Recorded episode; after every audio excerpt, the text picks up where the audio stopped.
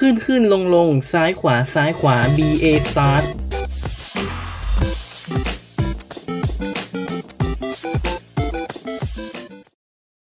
เปิดตำนานฮิตแมนนักฆ่าหมายเลข 47 หลายคนอาจจะไม่ได้ใส่ใจกับตัวเลข 47 ว่ามีความพิเศษอย่างไร หลายคนอาจจะติดใจเพลง Ave Maria จากหนังเรื่อง The Batman แต่สองสิ่งนี้เคยเชื่อมต่อกันด้วยชายหัวโล้นหนึ่งคน และเขากลายมาเป็นหนึ่งในตัวละครสำคัญของทั้งวงการเกมและหนัง เขาคือฮิตแมนนักฆ่าหมายเลข 47 แม้คนไทยหลายคนน่าจะรู้จักนักฆ่าหัวโล้นคนนี้จากหนังโรงทั้งสองภาคที่เคยเข้าฉาย และอาจจะพอรู้มาบ้างว่าดัดแปลงมาจากวิดีโอเกม แต่เหมือนว่าวิดีโอเกมไม่ค่อยเป็นที่โด่งดังในบ้านเราเท่าไหร่นัก มันเกิดอะไรขึ้น มาหาคำตอบผ่านประวัติศาสตร์ในการเวลากันเถอะ บทที่ 1 เขามีนามว่า 47 เราจะย้อนเวลากลับไปยังปี 1998 พนักงานส่วนหนึ่งจาก Reto-Moto บริษัทวิดีโอเกมจากประเทศเดนมาร์ก และ Nordisk Film สตูดิโอภาพยนตร์จากประเทศเดียวกัน จับมือรวมทีมกันในชื่อ IO Interactive ต่อไปนี้จะขอเรียกว่า IOI เพื่อสร้างเกมใหม่ฝั่ง Reto-Moto เดิม วางแผนสร้างเกมออนไลน์แนวแฟนตาซี RPG แต่ฝั่ง Nordisk Film เดิมอยากได้เกมแนวแอคชั่นยิงบู๊ระห่ำถึงแม้ความคิดจะแตกต่างกัน แต่ก็ตกลงกันได้ว่าทั้งทีมจะสร้างเกมแอคชั่นไปก่อน แล้วค่อยเอาประสบการณ์ที่ได้ กลับไปสร้างเกม RPG ต่อ จึงเริ่มงานในส่วนของเกมแอคชั่นโดยได้แรงบันดาลใจจากภาพยนตร์ของจอห์นวู นั่นคือพระเอกลุยเดี่ยวยิงไม่ยั้ง ในกลิ่นอายของประเทศโซนจีนฮ่องกง ไต้หวัน แต่ในขณะที่กำลังพัฒนาเกมอยู่ก็ได้เปลี่ยนไอเดียไปเรื่อยๆ ทีมงานเห็นว่าเมื่อเป็นเกมยิงกัน แต่ถ้าร่างของผู้เสียชีวิตในเกมเป็นเพียงวัตถุประกอบฉากง่อยๆ ที่ขยับไม่ได้ มันจะไม่สมจริงเลย โปรแกรมเมอร์จึงได้พยายามเขียนโปรแกรมที่ทำให้ร่างกายของมนุษย์เคลื่อนที่ได้สมจริง และรับกับสภาพแวดล้อมของฉากได้ทำให้ศพของตัวละครสามารถขยับได้ตามใจชอบ เออศพในเกมน่ะ ภาษาเกมเรียกว่า ragdoll physics ในยุคนั้นยังไม่มีวิดีโอเกมที่นำมาใช้ เพราะเป็นเรื่องที่ทำยาก และคอมพิวเตอร์ยังไม่แรงพอที่จะประมวลผล แต่ทาง IOI ปรับปรุงวิธีการคำนวณของโปรแกรมทำให้ไม่ต้องใช้ทรัพยากรของคอมพิวเตอร์มากนัก ข่าวสารได้ลอยไปยังหูของโปรดิวเซอร์บริษัท Eidos บริษัทจัดจำหน่ายเกมในประเทศอังกฤษ เห็นว่าไอเดียน่าสนใจ จึงได้เข้ามาเป็นโปรดิวเซอร์และจัดจัดจำหน่ายเกมให้ ทีมงานจึงได้พัฒนาโปรแกรมให้เป็น engine ของเกมสำเร็จ ใช้ชื่อว่า Glacier นอกจากการเคลื่อนที่ของร่างกายที่สามารถควบคุมแยกส่วนได้แล้ว ระบบฟิสิกส์ของสิ่งของภายในเกม ยังตอบสนองกับผู้เล่นได้อย่างสมจริง ยกตัวอย่างเช่น เมื่อตัวละครเดินผ่านผ้าม่าน ผ้าม่านจะขยับหลบตัวละครได้ ซึ่งเกมในสมัยนั้นยังทำกันไม่ได้ ผ้าม่านจะไม่ขยับเมื่อตัวละครเดินผ่าน จึงถือได้ว่าแพรวพราวมาก ทาง Eidos ตอนนั้นกำลังคุมงานสร้างเกมจากอีกสตูดิโอหนึ่งด้วย นั่นคือเกม Deus Ex ที่เป็นเกมแอคชั่นผสมการลอบเร้นเข้ามา จึงได้นำไอเดียไปเสนอกับ IOI ว่าเกมแนวลอบเร้นเป็นของใหม่ที่น่าสนใจนะ ทีมงานจึงรับไอเดียต่างๆ มาประกอบรวมกัน จากเดิมที่เป็นแอคชั่นก็จะเปลี่ยนมาเป็นเกมแนวลอบเร้นนั่นคือไม่ได้บู๊แล้ว แต่จะใจเย็นมากกว่า และด่านจะเป็นแบบ sandbox หรือกระบะทรายใหญ่ๆ ที่ผู้เล่นสามารถสัญจรไปได้ทั้งแผนที่ทำให้วิธีการเล่นเป็นไปได้อย่างหลากหลาย และใช้สมองมากขึ้น ต่อมาก็ได้ไอเดียของตัวละครหลักนั่นคือ เป็นมือสังหารที่เกิดจากการโคลนนิ่งและตัดต่อพันธุกรรมทำให้เก่งกาจและปรับตัวเข้าได้กับทุกสถานการณ์ และก็ตัดสินใจว่าจะให้เป็นตัวละครไม่มีผมไปเลย เพื่อความแตกต่างจากเกมอื่น ๆ ซึ่งมันก็ไปเหมาะกับเงื่อนไขของตัวละคร โดยที่ท้ายทอยจะมีรอยสักลายบาร์โค้ดที่บอกหมายเลข 47 นั่นคือเป็นร่างโคลนเวอร์ชันที่ 47 และให้เป็นชื่อของตัวละครไปเลย จากการรวมตัวกันของคนทำเกมและคนทำหนัง คือส่วนผสมอันลงตัวที่จะทำให้เกมเสร็จสมบูรณ์ ได้ออกมาเป็นเกมชื่อ Hitman Codename 47 วางจำหน่ายบน PC ในปี 2000 เล่าเรื่องราวของนักฆ่าไร้นามที่หลบหนีออกมาจากห้องทดลอง ที่ดรโอ๊ตไมเยอร์เป็นคนสร้างเขาขึ้นมา และได้ไปเข้าร่วมกับองค์กรนักฆ่าที่ชื่อ ICA เพื่อเป็นมือสังหาร โดยมีไดอาน่าเบิร์นวูดเป็นนายหน้าส่วนตัว เมื่อตัวเองไม่มีชื่อจริง ไดอาน่าจึงตั้งชื่อให้เขาว่า Agent 47 หลังจากที่ได้รับภารกิจและสังหารเป้าหมายไป 4 คนจากสถานที่ต่างๆ ทั่วโลก ไดอาน่าและ 47 สังเกตว่าเป้าหมายทั้ง 4 คนนี้มีความเชื่อมโยงกัน และนำไปสู่เป้าหมายคนที่ 5 ที่รอคอยเขาอยู่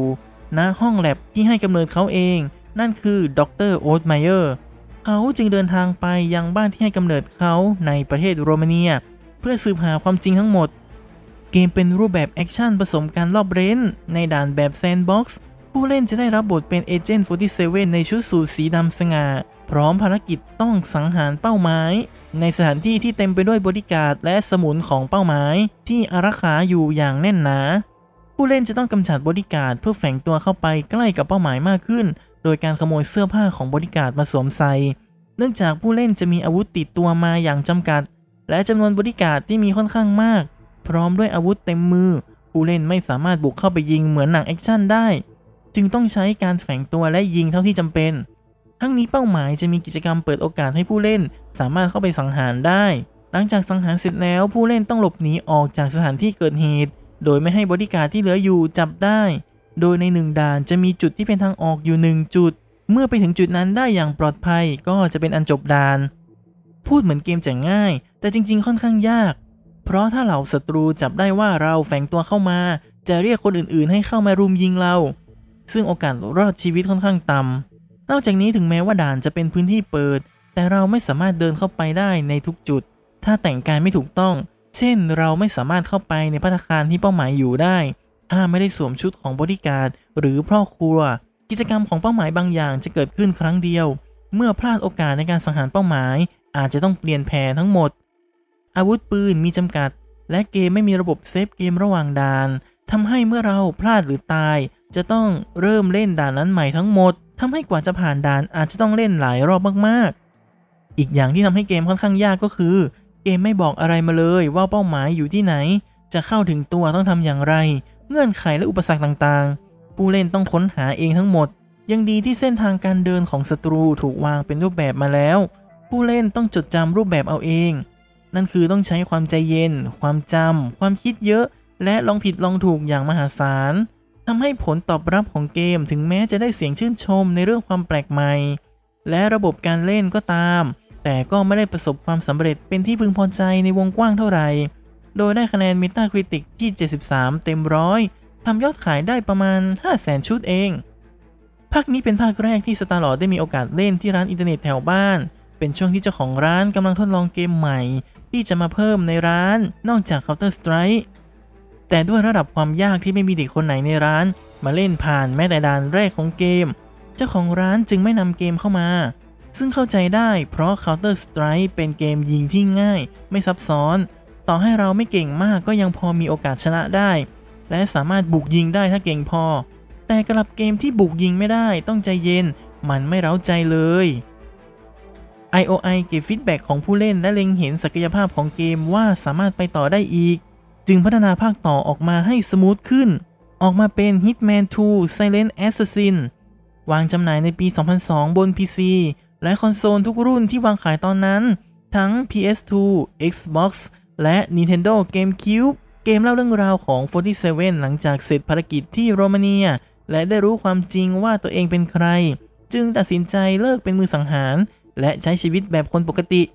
โดยอาศัยอยู่กับบาทหลวงวิตตอริโอที่โบสถ์เล็ก ๆ แห่งหนึ่งที่ประเทศอิตาลี และเป็นคนสวนให้กับโบสถ์ต่อมามีคนมาจับตัวบาทหลวงไปเรียกค่าไทย ด้วยเงินจำนวนมากที่ 47 ไม่มีเงินจ่าย จึงต้องติดต่อไปยัง ICA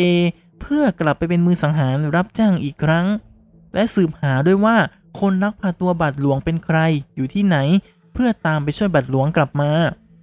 ระบบการเล่นยังเป็นแนวรอบเรนเช่นเคย แต่พัฒนาให้ลื่นไหลขึ้น ระบบความยากถูกปรับให้สมดุลขึ้น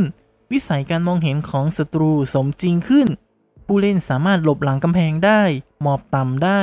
และสามารถวิ่งถอยหลังได้เพื่อความคล่องตัว ยังมีอาวุธใหม่อีกมากมาย ภาคนี้เกมได้ให้ fiber wire หรือลวดไฟเบอร์ และกล้องส่องทางไกล เป็นอาวุธติดตัวของ 47 อย่างถาวร โดยที่ไม่ต้องซื้อเองระหว่างด่านแล้ว ลวดไฟเบอร์เป็นอาวุธที่มีมาตั้งแต่ภาคแรก จะเป็นอาวุธที่สามารถฆ่าศัตรูได้อย่างไม่ส่งเสียงดัง และจะไม่ถูกจับได้ว่าพกอาวุธ ซึ่งจะทำให้กาดไม่แจ้งเตือนคนอื่นๆ ภาคนี้จะมีขีดแสดงระดับความตกใจของกาดเข้ามาแล้ว นั่นคือถ้าตกใจไม่มาก เรายังพอหลบหลีกหรือแก้สถานการณ์ได้ และกาดจะยังไม่แจ้งเตือนเรียกกำลังเสริม ถ้าขีดความตกใจเพิ่มขึ้นไปจนสุด กาดก็จะแจ้งเตือน และนั่นก็อาจจะหมายถึงจุดจบของเรา ภาคนี้47สามารถทำให้กาดหมดสติได้แล้ว จากที่ภาคแรกต้องฆ่าให้ตายเท่านั้นเพื่อเอาตัวรอด การทำให้กาดหมดสติจะช่วยให้ไม่ต้องมีคนที่ไม่ใช่เป้าหมายมาตาย เพราะเราเป็นมือสังหารระดับโปร ไม่ใช่จอห์นวิกที่ยิงดะไปทั่ว การทำให้กาดหมดสติจะทำได้โดยอาวุธที่ไม่ใช่ปืนหลายรูปแบบ เช่น เอาไม้กอล์ฟไว้ฟาดศีรษะ หรือแม้กระทั่งต่อยแบบประชิดตัวได้ ก็จะทำให้กาดหมดสติเช่นกัน นอกจากนี้ 47 ยังสามารถมองลอดกลอนประตูเพื่อดูว่ามีใครอยู่ในห้องได้ด้วย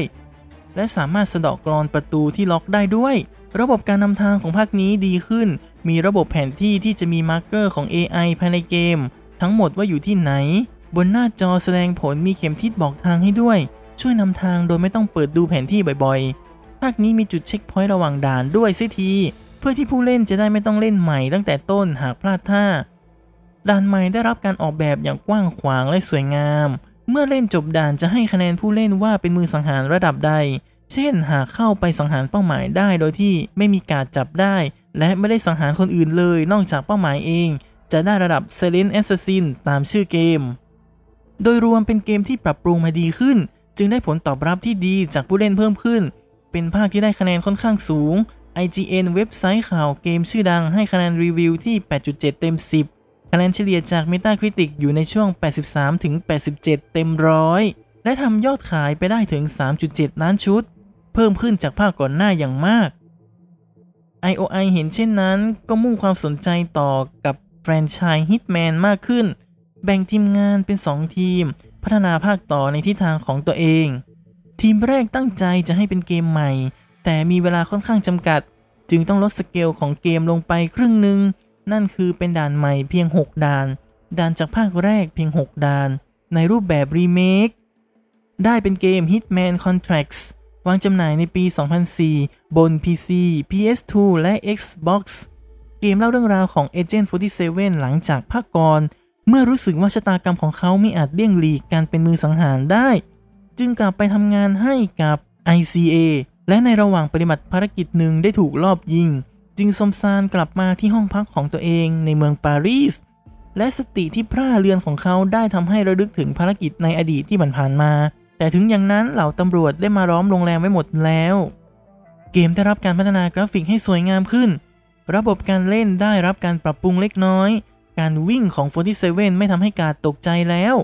จากที่ภาคก่อนไปวิ่งให้กาดดูแล้วจะตกใจ มีการเพิ่มเข็มฉีดยาใช้เพื่อให้กาดสลบ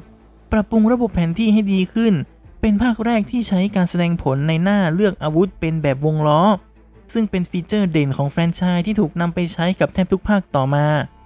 ระบบแผนที่ได้รับการปรับปรุงให้แสดงผลข้อมูลได้เยอะขึ้น ภาคนี้เพิ่มระบบการปีนป่ายของ47ในการกระโดดข้ามระเบียงมาแล้ว เพื่อใช้ในการข้ามห้อง ภาคนี้ได้เสียงตอบรับที่ดี แต่ไม่เท่าภาคก่อนหน้าโดยความที่มีด่านใหม่ไม่มาก การรีเมคด่านจากภาคแรกไม่ได้น่าประทับใจนัก และเป็นภาคที่ค่อนข้างดาร์กหมายถึงว่าฉากต่างๆ ค่อนข้างมืด งานภาพจึงไม่ได้โดดเด่น แต่สำหรับแฟนเกมถือว่าคุ้มค่ากับการรอคอย ได้คะแนนรีวิวจาก IGN ไปที่ 8.4 เต็ม 10 คะแนนเฉลี่ยจาก Metacritic อยู่ที่ช่วง 74 ถึง 80 เต็มร้อยทำยอดขายไปได้ประมาณ 2 ล้านชุด ก็ถือว่าไม่ได้น่าผิดหวัง มาต่อกันคราวหน้าจะเข้าสู่ยุคทองของเกม Hitman ที่แฟนเกมยังคง move on ไม่ได้มาจนถึงปัจจุบันวันนี้ครับ ติดตามรายการได้ทุกวันศุกร์ทางแอปพลิเคชันพอดแคสต์ชั้นนำที่รองรับระบบ RSS feed พูดคุยแลกเปลี่ยนไอเดียกันได้ที่ Twitter @starlord4k แต่กำลังใจไม่เอาจะเอาเงินสำหรับวันนี้สวัสดีครับ